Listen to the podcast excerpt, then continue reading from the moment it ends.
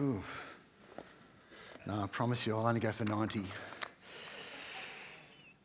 Well, I've had the good pleasure of spending a fair bit of time with Tony Campolo a few times over the years. Um, I had the honour of hosting him when in his last visit, probably in Australia. Um, he's now 88 and he's had a stroke and uh, he's a bit more um, you know, confined, uh, but he's still very well and we occasionally communicate. Nevertheless, he reports to his office um, every day and provokes everyone who's all the interns and the people doing his ministry. Uh, if you haven't heard of Tony Campolo, he would be one of uh, this generation's, the last hundred years, most effective evangelists, but he's also a professor of sociology, an author of over 40 books, and he's still a passionate quoter of the Bible wherever he goes. He's always quoting verses um, wherever he goes. He's a humble man, still living in the home that he and his wife Peggy bought 50 some years ago. Uh, one of his things and responsibilities that Tony Campolo used to have was he was the chaplain to President Bill Clinton. Of course, that meant that he had a lot of work to do, he freely admits, but it also meant that he had the opportunity for deep and honest conversations with President Clinton and his wife Hillary and their daughter Chelsea. Um, one time, after President Clinton had finished being the president, he requested a visit with Tony as he was coming through Philadelphia. Tony was used to these huge visits of a president with the massive motorcade and security and the sweeping of everything. And, uh, and he, but he jokingly, jokingly said to President Clinton, That's fine, I'll pick you up at the airport. To which Bill Clinton said, Sure, that's fine. Um, and Tony was joking, but Bill Clinton wasn't. So the day arrived, and Tony drove like a 25 year old old bomb. I don't know what it was. I won't say Valiant, Mike, but a, a Ford or a Chrysler, just a, like an old bomb car. Uh, he doesn't have any, like, he lives very simply. Um, and he drove his old bomb car to the special pickup section at the airport. Uh, and he went through the security area, and once the car was swept and he was verified, he passed through the boom gate and he found that he was driving his old bomb brown car on the tarmac at Philadelphia Airport.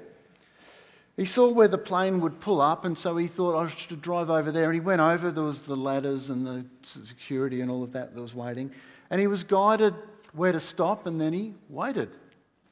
And then he saw the aeroplane come in and land on the runway and taxi over, and the steps were wheeled over to the plane, and Bill Clinton disembarked and walked over to Tony Campolo's old bomb car and hopped in the passenger seat. True story. Ahead of the car were five police on motorbikes and two black security cars, and behind were another two black security cars and five motorcycles, all guarding this old bomb dented brown Laminex, you know, with the Laminex fake wood panelling along the bottom half um, on the lower part of the car. I can't remember where Tony told that he was, told me that he was driving to, but the Valiant looked completely conspicuous in between the most po- between this powerful security motorcade that was protecting the former president. It's a good illustration for our passage this morning. There was the former president of the most powerful nation in the world who knew goodness knows what national secrets and who had direct contact with any world leader. In Tony Campolo's 20 plus year old brown dented car, puttering along on the Philadelphia roads. It was a car that on any other day was unremarkable, but on this occasion, in a worldly sense, it carried great treasure. Paul tells us in verse 7 we have this treasure in jars of clay to show that this all surpassing power is from God and not from us. Paul is speaking, of course, about the very Spirit of the living God who resides in our mortal bodies when we invite Christ into our life.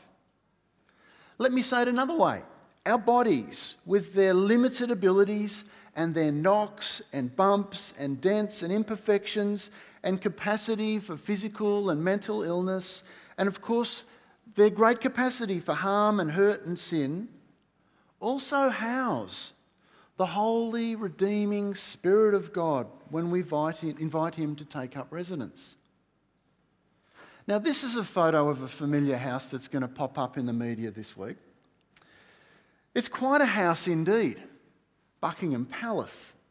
Now, this selfie was taken by yours truly in 2015 when I was on a work trip that happened to coincide with the Ashes test at Lord's and a visit to my cousins.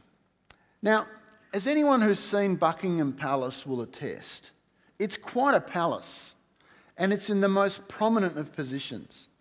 It's iconic and it's a natural tourist mecca for a photo, as you can see me and all the other th- thousands of people who were there that day did.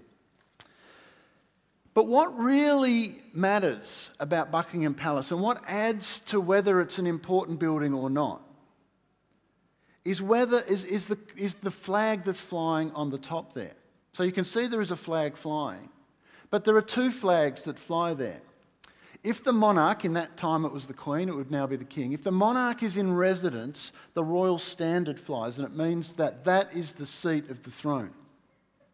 But if the monarch is away somewhere, and at this time uh, it's actually a Union Jack flying up there because it was July and, the monarch, and Queen Elizabeth would have been up in Balmoral, um, this just the national flag, the Union Jack, flies.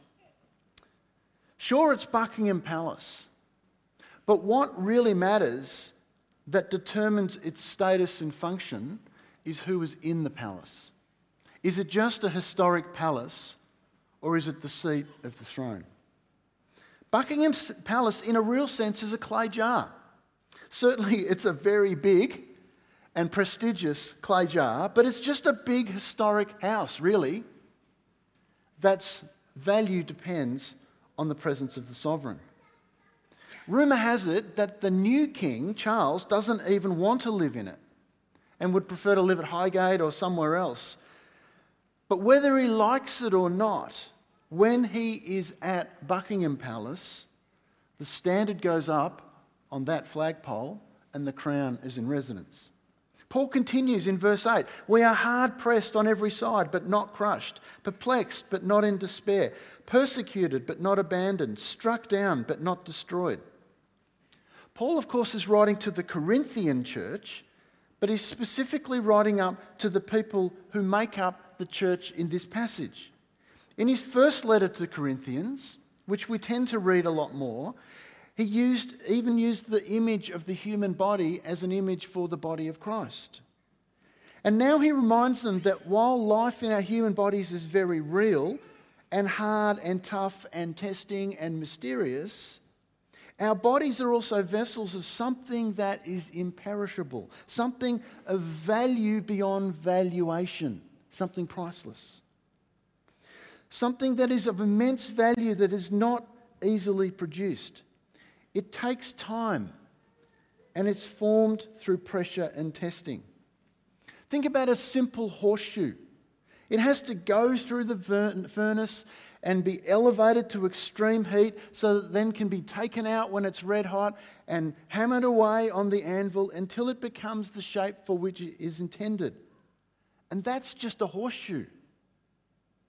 Think about a diamond. It goes through multiple times harder testing and pressure than a horseshoe, so it can become the perfect gem that experts recognize. A diamond's formation occurs when carbon deposit, I didn't know, like I've, not, I've used this before, but this is not my writing, this paragraph, just to be clear, I'm not a geologist. A diamond's formation occurs when carbon deposits deep within the earth, approximately 150 to 200 kilometres down, are subject to high temperature and pressure. Most natural diamonds date back millions of years, if not billions of years. And interestingly, diamond development is sometimes an interrupted process. A rough diamond's formation can be disturbed due to a change in temperature or pressure. But over those years, with the heat and the pressure, that carbon deposit slowly rises until it's found on or near the surface. And it is what we value as this incredible gem. So while we carry around life, daily in all of its pain and trauma and testing and disruption. Paul reminds us that we also carry around another reality, something of immeasurable value. He says in verse 10, we always carry around in our body the death of Jesus, so that the life of Jesus may also be revealed in our body. So you had a bowl and you dropped it and it broke into pieces. In the Western world, we might be sad if it was a valuable bowl that we lost it. But knowing that the bowl is irreversibly broken, we would collect the pieces and we would put it in the bin and we would get another one. But it doesn't have to be like that. There's a beautiful Japanese art technique called kintsugi, and it comes to life in this exact situation where something gets broken. Instead of collecting the pieces and putting them in the bin, the, pieces are collected and carefully put back together and joined with gold. The cracks and the breaks become the features. The result looks like what's up on the screen. It's stunningly beautiful. I hope you agree. When Paul said that we always carry around in our body the death of Jesus so that the life of Jesus may also be revealed in our body, he meant that the best way to glorify Christ and give testimony to the life of Jesus that lives within us is by letting him shine through our forgiven areas, our healed or healing areas, and in our hope. Said another way, to let the life that is within us to shine out through our cracks and weaknesses by filling them with Christ. Now, I've recently, in the last month or so, been thinking about a book I read in college 30 years ago, and this does not happen often, so I've got to draw attention to it. On numerous occasions, this book has, and the model that I'm about to explain that's within it, has come back and impressed itself on me. George Eldon Ladd, if anyone has read any of Ladd's textbooks, was a well respected, much loved professor of New Testament at Fuller Theological Seminary. And he wrote a number of important books that became either classics or textbooks or both. And the one of them that I've found myself continually going back to in this last month or so is called The Gospel of the Kingdom. Even the cover looks old.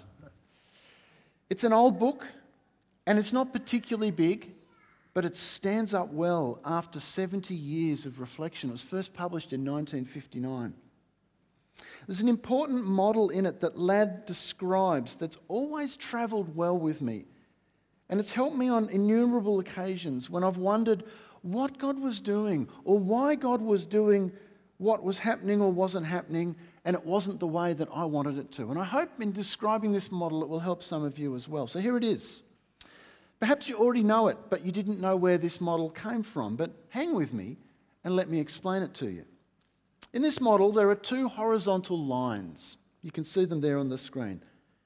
The solid bottom line represents the world as it is known. The Bible starts with the creation story in Genesis chapter 1, and then we move through, to the Old, through the Old Testament. Of course, the Old Testament isn't the only history represented on this line.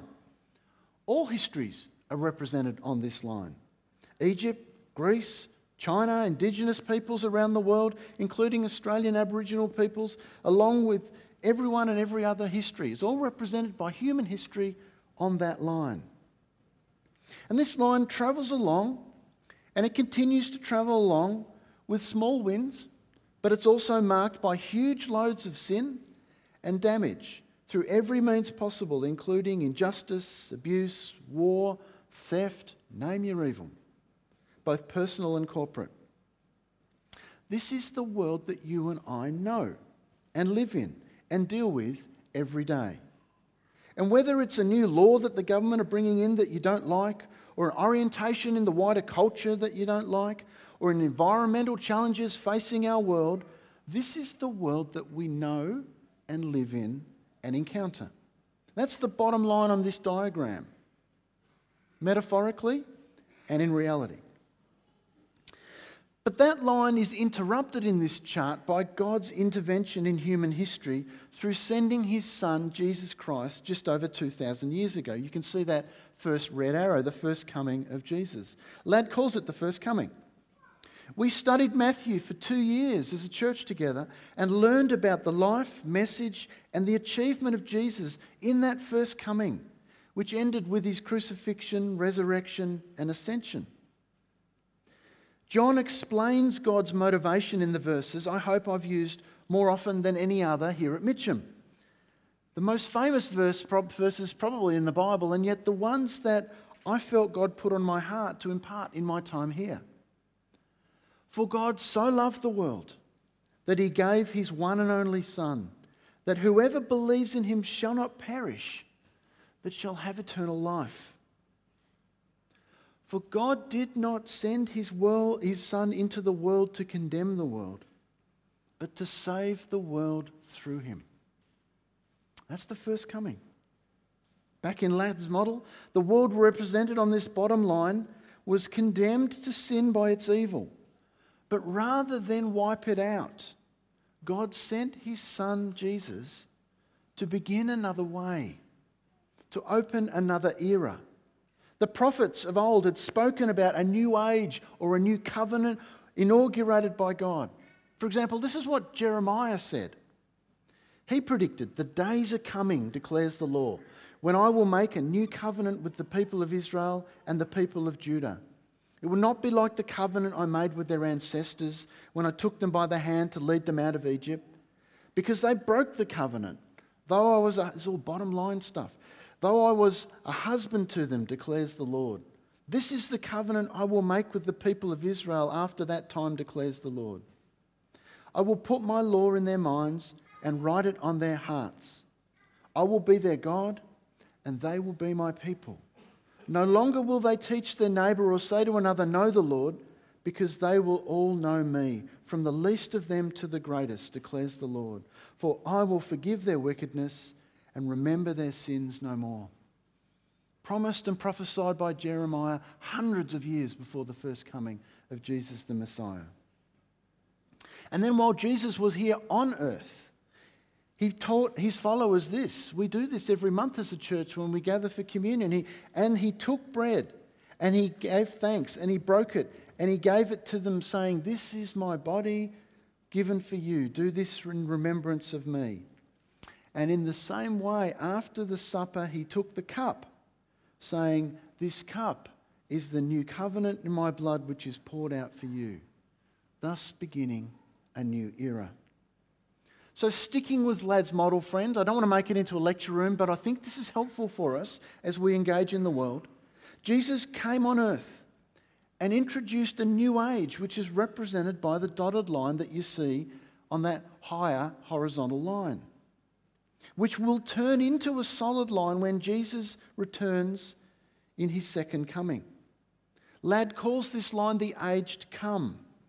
Jesus taught us to pray for this when he said in Matthew 6:10, "Your kingdom come, your will be done on earth as it is in heaven." Heaven is coming to earth to transform what needs transformation. Our mission is to live in the fallen world with our eyes on the coming kingdom of God. That is, as the age to come arrives, let God's kingdom supersede this fallen world. We're not to destroy this world like some kind of American, kind of, you know, out there kind of people kind of imagine it's going to all end with explosions and things.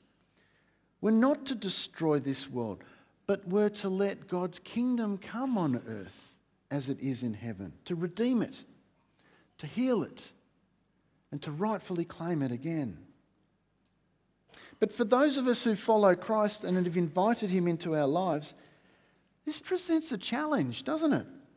We live in hope of a new era or kingdom or age coming, but we do so in a very fallen world. And that's represented in the rectangle that's in the center of the model. If you could pop it up again, thanks, Nathan, of the diagram. Sometimes that, that box that's right in the middle, we live in between Jesus having come and Jesus returning. We live with our feet very much in this world, with our eyes on the world and the age that is to come, that has been breaking in. Sometimes we see signs of God's coming and triumph in this world, but other times we see too much of the bottom line having its way in illness and disease and injustice and persecution and add your own to the list. I hope that's helpful for you as you engage in the world and wonder why some things happen and other things don't. And why prayer becomes so important as it helps us elevate our eyes and our hope to the coming kingdom and God's reign over what we encounter day to day. This is why Paul reminds us that we live with these two realities in verse 10, as we've seen. We always carry around in our body the death of Jesus, reminding us of what this world did to our Lord, so that the life of Jesus, the resurrection power, may also be revealed in our body. And he goes on in the last two verses For we who are alive are always being given over to death for Jesus' sake, so that his life may also be revealed in our mortal body. So then, death is at work in us, but life is at work in you. Said another way, we live in the now and the not yet. Sometimes things feel very much like now, and at other times we're reminded that the not yet is coming and will win, and thus we have hope. So, in the meantime, we have this treasure, the Holy Spirit who dwells in us by our invitation of Christ into our life, but we very much carry it in clay vessels. And don't each of us know that? There's a story told about Abraham Lincoln after he defeated Stephen A. Douglas for the US presidency. The two of them were together in the east portico of the Capitol building waiting for Lincoln's inauguration. The president elect was being introduced by a senator, and Lincoln was standing next to him holding a copy of his speech, a cane, and a tall, his tall silk hat, like you can see here. And as he got ready to speak, he looked for somewhere suitable to take his hat off and place it. There was nowhere. Having lost the contest, Stephen A. Douglas quickly stepped forward and took the hat and held it for President Lincoln. He then went back holding the hat and sat in the seat and whispered to his cousin who was sitting next to him, If I can't be president, at least I can hold his hat. Hold on to that hat, friends. Treasure it and take care of it. Feed it, grow it, encourage it to others. Do what the writer of the Hebrews exhorted when he wrote, Let us hold unswervingly to the hope we profess. Excuse me. to the hope we profess, for he who promised is faithful. And let us consider how we may spur one another on toward love and good deeds, not giving up meeting together as some are in the habit of doing, but encouraging one another, and all the more as you see the day approaching. So thank you for three wonderful years. Sorry, emotional. Um, we've we have together very much come through the storm of lockdowns and COVID together. You know? And we now face the future not fearful of what might come along that bottom line of Ladd's diagram, which is this world. For we know that Jesus has come and we know that Jesus is coming again. And we are not afraid, even though we may tremble at what lies around us, because as John wrote, he who is in us is greater than he who is in the world. He who is in you and me, us jars of clay, we carry something of extraordinary value and hope. The gift of Christ to the world, who guides, empowers, heals, and brings hope and meaning for a world that needs the age to come to come. Amen. Now, I think Rod is going to come out.